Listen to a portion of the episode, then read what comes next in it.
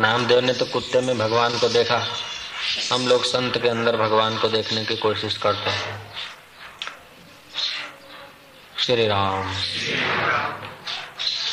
नामदेव ने रोटी बना के रखी, कहीं, अंदर गया कमरे में, कुत्ता और रोटी उठा के ले भागा। नामदेव कटोरी लेके के नाथ, रूखी न खाइयो। ठहर जाइयो प्रभु, रूखी न खाइयो। ये मेरे नाथ, रूखी न खाइयो, ठहर जाइयो। कुत्ता और भागा। लेकिन नामदेव का दृढ़ विश्वास था तो कुत्ते के अंदर भी छुपा हुआ परमात्मा तो है ही। मुँह खोला और दर्शन दे दिया। भावो ही विद्यते देवो। भाव में देव छुपा है। फ़िल्म की पट्टियों में, चित्रों में आसक्ति और काम विकार होता है तो शरीर का पतन कर देता है, मन का पतन कर देता है। तो वेदांत दर्शन के अनुसार जो परमात्मा तो सब में है, सर्वत्र है। जिसमें भावना दृढ़ होती है, वहाँ से लाभ होता है। स्वामी राम तीर्थ कभी कभी वो ब्रह्म परमात्मा के ध्यान में बैठ जाते हैं और पत्नी को बोलते हैं, तूने उस परमात्मा को नहीं देखा तो कोई हरकत नहीं, चिंता की बात नहीं है। तू परमात्मा भाव से मेरा पूजन करते रहे लाभ हो जाएगा। और वो ऊपर उठी। तो कभी कभी हम लोग सोचते हैं कि भगवान निराकार है, निरंजन है, उसको कैसे देखें? तो जिनके हृदय में वो शांत स्वरूप परमात्मा प्रकट हुआ है। कबीर जी बोलते हैं, अलख पुरुष के आरसी साधु का ही देह, लखा जो चाहे अलख को उन्हीं में तू लख ले। तो हम लोगों की श्रद्धा भावना होती है, उस अलख पुरुष को निराकार को किसी महापुरुष में लखने का हम लोग प्रयास करते हैं। वरना संतों को तो पूजा क्या, हार क्या पटकार क्या, यश क्या, अपयश क्या। संत तो ऐसी जगह पे होते हैं जहाँ बाणी का गम जहाँ बाणी पहुँच नहीं सकती तो व्यवहार कहाँ पहुँच? फिर भी जिस क्षण हम लोगों का भाव होता है और संत पर, ब्रह्म परमात्मा की मस्ती में होते हैं, हम लोगों को लाभ हो जाता है। ये आचार्य पाद सेवनम जो परंपरा है, वो किसी एक व्यक्ति ने या किसी बुद्धू व्यक्ति ने चलाई नहीं, ये ऊँची कक्षा पे पहुँचे हुए ऋषियों ने प्रारंभ किया। इनको तत्व का साक्षात्कार हुआ, जो मरने के करीब थे, राजा परीक्षण वो बोलते हैं कि नाथ जरा ठहरो, गुरुदेव मुझे आपके चरणों का अर्घ्य पाद से पूजन करने में शंकर भगवान का पूजन वशिष्ठ जी ने किया। और वशिष्ठ जी का पूजन अर्घ्य पाद से भगवान राम ने किया। भगवान राम ने पूजन किया है, गुरु का भगवान कृष्ण ने पूजन किया है गुरुओं का। भगत तो सब होते हैं, कोई रुपयों के भगत होते, कोई बच्चों के भक्त होते, शिशुपाल जैसे। कोई यश के भक्त होते हैं कोई धन के भक्त होते हैं कोई गुरु के भक्त होते। हैं बोले, कोई भगवान के भक्त होते, भगवान के जो भक्त हैं वो गुरु के होंगे। और जो गुरु के भक्त है वो भगवान के होंगे, क्योंकि गुरु और भगवान मूर्ति भेद से दो दिखते हैं, वरना उसी तत्व की पूजा है। उस आत्म तत्व की ही पूजा है, उस परमात्मा की पूजा है। गुरु में अथवा ईश्वर में जो चमक रहा है, जो प्रकट हुआ है, वो तो एक है गुरु और ईश्वर दो ढंग से दिखते हैं। तो ईश्वर और गुरु आत्मेति मूर्ति भेदे विभागिनो। व्योमवत व्याप्तम देवाय तस्मय से गुरुवे जैसे व्योम माना आकाश। आकाश व्यापक है, ऐसे ही परमात्मा पर ब्रह्म परमात्मा व्यापक है। वो व्यापक परमात्मा जैसे आकाश जितना पहले घड़े में, उतना ही दूसरे घड़े में है। जो पहले घड़े में है, वही दूसरे घड़े में है। उतना शायद न भी दिखे, घड़ा छोटा होने पर। लेकिन जो सोने के घड़े में है, वही मिट्टी के घड़े में है। वही का वही आकाश। ऐसे जो सगुण साकार में है, चैतन्य परमात्मा, वही गुरुओं के देह में है, हम लोगों के देह में है। हम लोगों के देह में प्रकट हो, उसीलिए गुरुओं के देह में परमात्मा की भावना की जाती है। और गुरु फिर बताते कि तू भी वही है। ओम ओम ओम। देह छता जेनी दशा वर्ते देहातीत। ते ज्ञानी ना चरण मा हो वंदन अगणित ओम ओम। रुपए देकर जो आप नहीं खरीद सकते हैं, वो चीज़ प्रकट होती है। रुपए देके आप परमात्मा को नहीं खरीद सकते हैं। रुपए देकर आप संतों के प्रेम को नहीं खरीद सकते रुपए देकर आप आत्म साक्षात्कार नहीं कर सकते रुपए देकर आप जन्म मरण से पार नहीं हो सकते रुपए देकर आप मोक्ष नहीं पा सकते लेकिन आप समय देकर साधन भजन करते हैं तो मोक्ष आपके हृदय में प्रकट होने लगता है। करोड़ों अरबों रुपया लुटाने पर जो चीज़ नहीं मिलती है, वो साधन भजन से प्रकट होती है।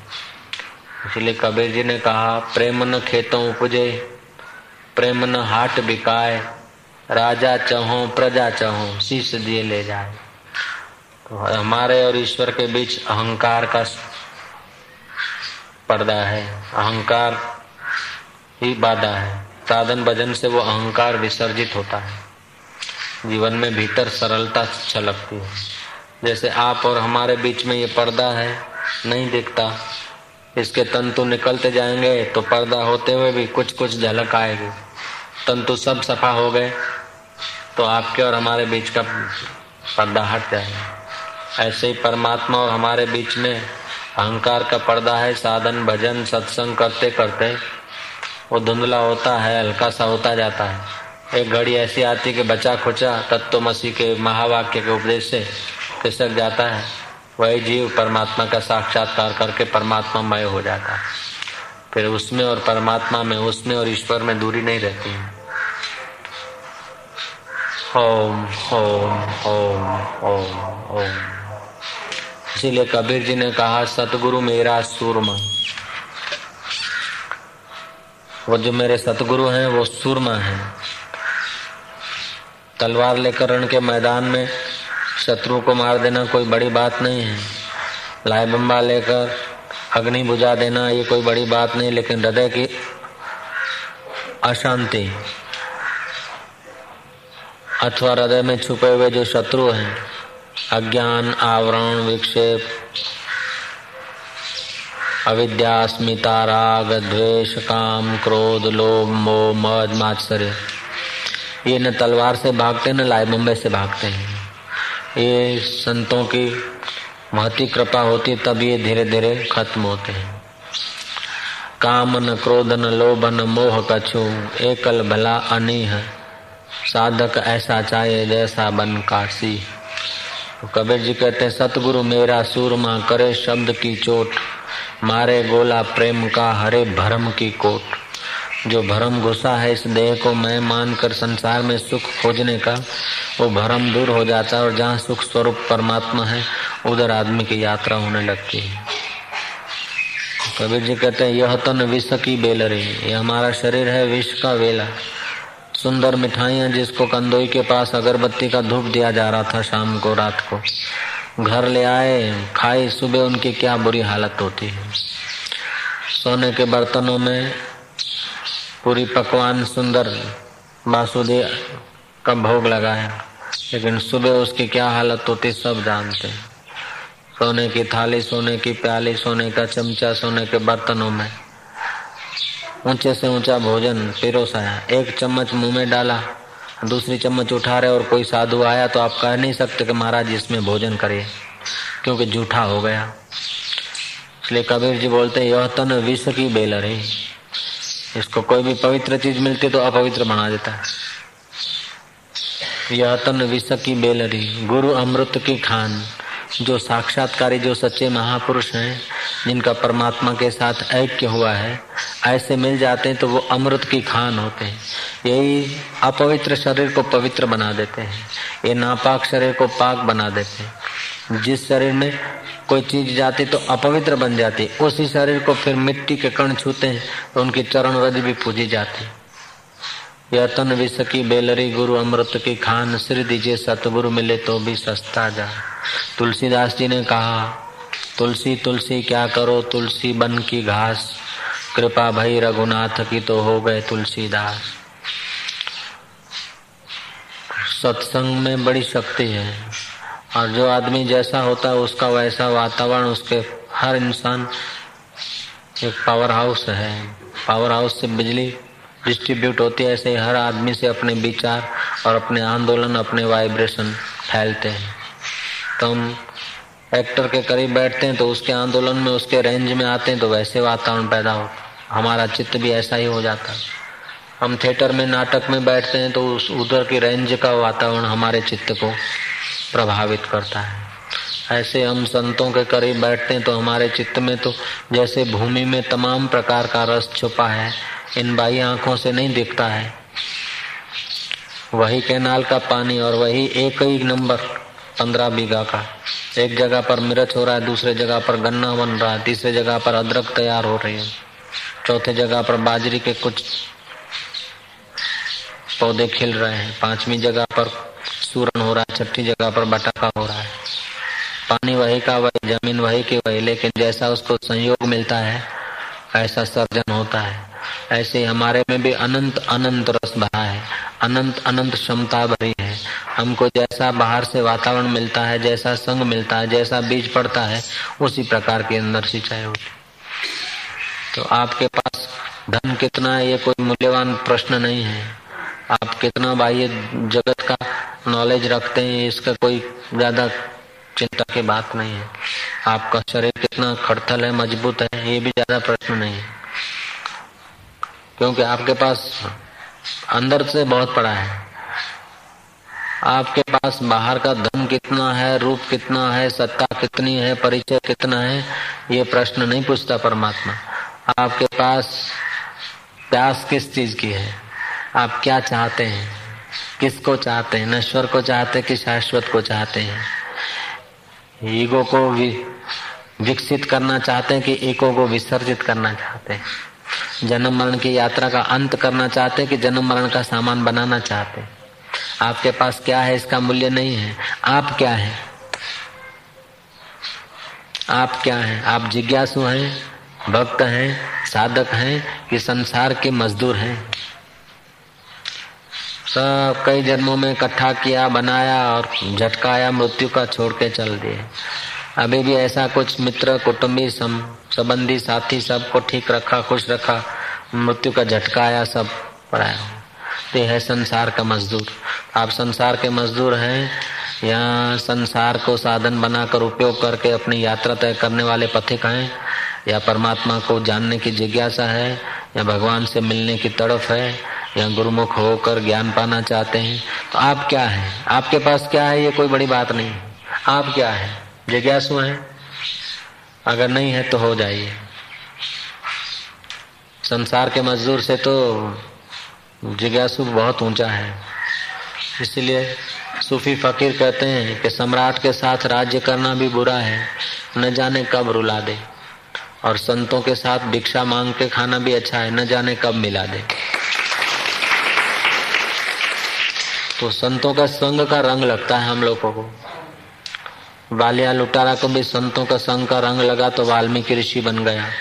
सदना कासाई रविदास चमार जैसे व्यक्ति भी आज शास्त्रों में उल्लेखनीय स्थान पर हैं। बाकी तो गढ़ बनाया, सोने की लंका बनाया, एक तोला, एक रत्ती, वो सोना ले गया नहीं रावण बेचारा। कबीर जी बोलते हैं क्या करिए, क्या जोड़िए? थोड़े जीवन काज छोड़ी छोड़ी सब जात है, देह, गेह, धनराज। देह को, शरीर को, घर को, धन को, राज्य को, सब छोड़ छोड़ के जा रहे हैं। तो क्या करिए, क्या जोड़िए? थोड़े जीवन काज सब चला चली का मेला है। जिनकी नौबतों से गूंजते थे आसमान, वो खुद बेदम हो गए। अब हूँ ना हाँ कुछ भी नहीं। तो जो मिटने वाला है, छूटने वाला है, मरने वाला है, व्यवहार, शरीर उससे एक अमर आत्मा की यात्रा कर ले तो कर ले। शरीर खाक में मिलने वाला है, शरीर खाक में मिले उसके पहले अपने पापों को खाक में मिला दे। तेरे हाथ की बात है। कुटुंबी अर्थी पे बैठाकर शमशान में छोड़ के आए, उसके पहले अपन आप समझ बुझ के अपने आप को भगवान के चरणों में सौंप दे। अपने मन को। आँखों की रोशनी कम हो जाए, अंधे होने लगे, उसके पहले भीतर की आँख खोल दे। बेड़ा पार हो जाए। बूढ़े होंगे बहुएँ और पुत्र, मुँह मोड़ लेंगे, उसके पहले हम अभी से ईश्वर के तरफ़ मुँह कर दें तो बुढ़ापे में पश्चाताप नहीं होगा। तो हमारे पास क्या है, ये कोई बड़ी बात नहीं है, हम क्या चाहते हैं? सूक्ष्म रूप से तो सब प्रकार का रस भरा है। अब चाहे जिगर को लगा दे। चाहे हरि भजन कर, चाहे विषय कमाए चाहे तो परमात्मा का भजन करके परमात्मा मय हो जा, मुक्त हो जा, अपना एक स्कूल का उद्धार कर ले।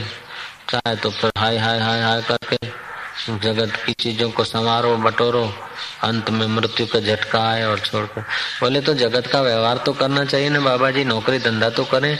भैया, नौकरी धंधा का मना नहीं है। लेकिन ये, इन, ये सब करके अपनी आवश्यकताएँ पूरी करो। इच्छाएँ पूरी करने के पीछे मत लगो। आवश्यकता पूरी करने का बाबा लोग मना नहीं करते, शास्त्र मना नहीं करते, ऋषि ने मना नहीं किया। आवश्यकताएँ तो पूरी हो सकती है, आसानी से। लेकिन इच्छाएँ बढ़ाकर फंसने की मना की है शास्त्र ने। आवश्यकता है श्वास लेने की, बिना परिश्रम के पूरी होती है। आवश्यकता है पानी पीने की, स्वाभाविक मिल जाता है। आवश्यकता है पेट को खाड्डा भरने की, भोजन की। वो भी थोड़े आयास से मिल जाता है, लेकिन आवश्यकता है कुछ शरीर की रक्षा करने के लिए मकान में रहने। वो भी हो सकता है। वस्त्र की आवश्यकता है, वो भी मिल सकता है। उसमें ज़्यादा समय नहीं देना पड़ता, लेकिन इच्छाएँ बढ़ जाती है ना, बढ़िया मकान हो, सुंदर थाली हो बढ़िया बढ़िया पाटला हो दो चार सब्ज़ियाँ हो, रोटली चोपड़ी हुई हो, अमुक हो अमुक हो, ये है इच्छा है ये नखरे हैं, शरीर को लाड लड़ाने को। जिस शरीर को जला देना है, उसी के लाड लड़ाने की इच्छाएँ हो जाती है। और जो लाड लड़ा रहे उन्हीं की हम कॉपी करते हैं। जिन्होंने शरीर का सदुपयोग किया, उनकी कॉपी करे तो हमारा कल्याण हो जाए। सुखदेव जी महाराज की कॉपी करें, भगवान बुद्ध की कॉपी करें, महावीर की कॉपी करें, कबीर जी की कॉपी करें, नानक देव की कॉपी करें, तुकाराम की कॉपी करें। जनक राजा की कॉपी करें, राम तीर्थ की कॉपी करें। ऐसों को हम अपना उद्देश्य बनाए, उनकी ऊंचाई को देखकर हम अपना स्वभाव बनाए तो आसानी से हम मुक्त हो सकते हैं। तुलाधार व्यापारी दुकान करियाना का धंधा करते करते इतना महान ऊँचा हो गया कि अकाल पड़ा तो बरसात कर दी उसने। ऐसी बरसात की कि राजा को तीन दिन उसके द्वार पर बैठा रहना पड़ा। हस्तिनापुरी, दिल्ली की बात है। धंधा व्यापार करने का शास्त्र ने मना नहीं किया, नौकरी करने का शास्त्र ने मना नहीं किया, आजीविका तो पाने के लिए मना नहीं किया। आवश्यकताएँ पूरी हो सकती है तो जो अत्यंत आवश्यक है, उसको पूरा करो, वो पूरा करने में समय लगाओ। और जो निरर्थक है, जितना कट हो सके, उसको काट दो। तो तटस्थ होकर खोजेंगे ना तो आपकी सौ इच्छा में तो सौ की कर दोगे साठ। चालीस तो ऐसे ही है कि जिसको नहीं हो तो भी चले। सौ आवश्यकताएँ दिखती है तटस्थ होकर अगर ईमानदारी से खोजोगे ना तो चालीस कट जाएगी, व्यर्थ मालूम होगी। घर में, रसोड़े में, कुटुंब में चालीस चीज़ें व्यर्थ होगी। सौ के पीछे चालीस तो ऐसी व्यर्थ होगी, जिसके बिना चल सकता है। जिसके बिना चल सकता है। सौ की कर दो, साठ। अगर जल्दी से परमात्मा का दर्शन करना है तो इच्छाओं को सौ की कर दो, साठ, आधा कर दो, काट। दस पूरी करेंगे, दस कराएँगे और दस को हाथ जोड़ेंगे। सौ की कर दो, साठ, आधा कर दो, काट। दस कर आएँगे दस को हाथ जोड़ देंगे। दस टका से काम चल सकता है। श्री राम, जी सकते हैं हम लोग। अगर मुक्ति चाहिए तो। अनंत ब्रह्मांडों को चलाने वाला परमात्मा के साथ एक होने की ढगस है तो दस टका आवश्यकताएं हैं नब्बे टका नखरे हैं ओम ओम ओम ओम हम तो अपने शरीर को समाज से और अपने अहम को बचाना चाहते हैं આટલું તો જોઈએ ને લોકો શું કહેશે આમ પણ मौत थी कहो काको છોડાવશે लोग क्या बोलेंगे उसकी चिंता है? और लोकेश्वर क्या बोलेगा कि इतनी इतनी बार मौका दिया और अभी तक मिला नहीं?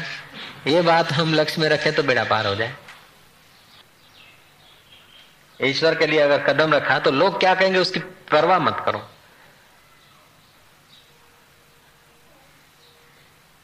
आवश्यकताएँ कम कर दो और कम आवश्यकताओं में आप बादशाह बन जाएँगे। और जो बचा समय वो ईश्वर में लगा देंगे, महान बन जाएँगे। तो एक आदमी सात थाली એક આદમી દસ કરમંડલ એક આદમી बीस जोड़ी कपड़ा आटलू तो જોઈએ આટલું તો જોઈએ अरे कोपिन में महापुरुष लोग जी लिया यार ये बात भूल गए तो एक लंगोटी उसी में जीवन जीने वाले ने जी लिया और पा लिया और लंगोटी का भी ठिकाना नहीं रहता था कभी तो खुल जाती थी तो पड़ी रहती सुखदेव जी महाराज तो लोगों ने क्या करा अभी उसको नतमस्तक होते बड़े बड़े वक्ता सुखदेव जी सावधान करे कथा में सुखदेव जी मुनि का बार बार स्मरण करके वक्ताओं का हृदय पवित्र हो जाता है। जिन्होंने आवश्यकताएँ बढ़ाई, वो सब ब्राह्मण के नहीं पायमाल हो गए। क्या करिए, क्या जोड़िए, थोड़े जीवन काज छोड़ी छोड़ी सब जात है, देह गेह धनराज, हाड बड़ा हरि भजन कर, द्रव्य बड़ा कछु दे, अकल बड़ी उपकार कर जीवन का फल है हे, चलते थे तो फूल बिछ जाते थे। राजाधिराज अन्नदाता, महाराज घनी खम्मा हो, गगनगामी जिनके कीर्ति के, कीर्ति स्तंभ लगे थे। ऐसे राजे, महाराजे, उनको कीड़े खा गए कबर में। कहा चला गया सीजर? रोम। कहा चला गया रावण? चांग कहा गया कंस? कहा गया बोनापाट सब सपना हो गया, खाक की ढेरी हो गई ऐसे ऐसे नहीं रहे तो तुम हम क्या है? कह रहा है, आसमा ये समा भी कुछ नहीं, रो रही है शबन में ये निजारा कुछ नहीं। जिनके महलों में हज़ारों रंग के जलते थे, फानुष झाड़ उनकी कब्र पे है और निशान कुछ भी नहीं। जिनकी नौबदों से गूंजते थे सदा को आसमान, वे खुद बेदम हैं, अब हूँ नहा कुछ भी नहीं। बच्चा पैदा होता है ना, फिर शंका होती है कि पढ़ेगा कि नहीं पढ़ेगा? इसकी शादी होगी कि नहीं होगी? ये माँ बाप की सेवा करेगा कि नहीं करेगा?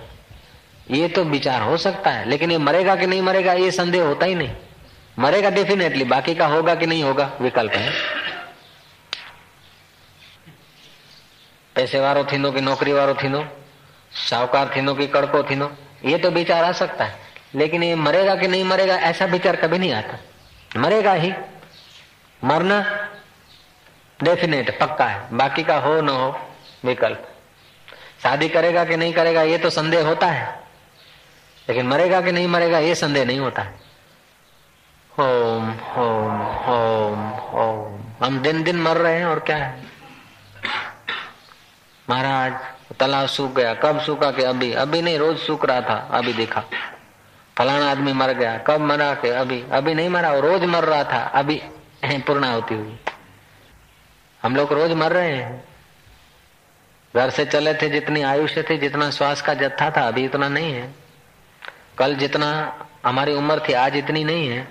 आज जितनी है उम्र, वो आने वाले कल को नहीं रहेगी। हम रोज मर रहे हैं। हकीकत में हम लोग मर रहे हैं। और कहते हैं कि क्या हाल है? बोले, जी रहे हैं जैसा तैसा। जी क्या रहे मर रहे हैं, हजूर? जी नहीं रहे, मर रहे हैं। मौत के करीब जा रहे हैं। बढ़िया बात यह है कि उस जिसने अपना काम बना लिया, वो निहाल हो गया।